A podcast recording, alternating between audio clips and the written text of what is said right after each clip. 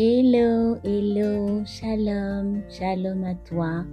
Ravi encore de te retrouver sur le podcast Les pensées de Nadie, le podcast qui te permet de savoir euh, mes pensées, d'avoir accès également à mes méditations et aussi des témoignages édifiants. Aujourd'hui, je partage avec toi une pensée qui parle de combat. Et oui, Ezer, tu dois mener ce combat. Cette vie a toujours été un véritable champ de bataille.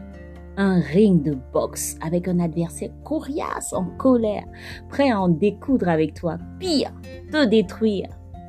Sans même attendre que tu sois prêt, il livre un combat sans merci dont tous les coups sont permis, avec une puissante énergie déployée dans un seul but, combattre ta destinée.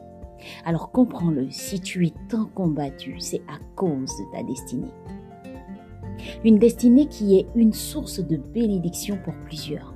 Une destinée qui aidera des personnes à réussir leur vie, à s'épanouir, à réaliser de grandes choses, à sortir de la captivité, de la souffrance, de la misère, à faire du bien aux autres, à résoudre des problèmes, à sauver des âmes, parce que Dieu a déposé en toi la solution de plusieurs souffrances. Et non seulement tu as une destinée glorieuse, mais tu as donné ta vie à Jésus. Ce qui rend furieux cet adversaire. Le combat passe donc à un autre niveau, new level. Face à ce combat qui s'impose à toi, plus vite tu en prends conscience, plus vite tu agis en conséquence. Car le combat de ta destinée a commencé depuis bien longtemps depuis le sein de ta mère.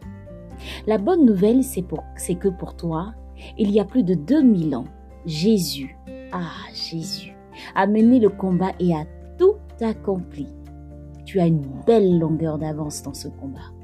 Non seulement tu as le meilleur coach, les meilleures armes, toute la puissance, et le score est déjà connu, c'est toi qui as la victoire.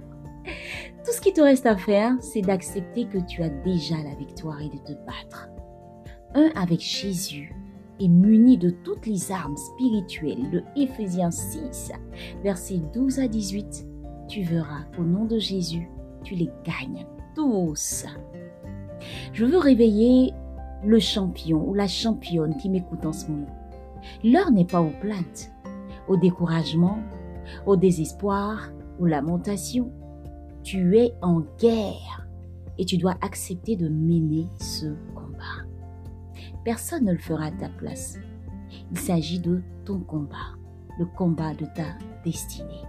Alors lève-toi, regarde. La Bible dit en Jérémie 1 verset 10, Je t'établis aujourd'hui sur les nations et sur les royaumes, pour que tu arraches et que tu abattes, pour que tu ruines et que tu détruises pour que tu bâtisses et que tu plantes. Shalom.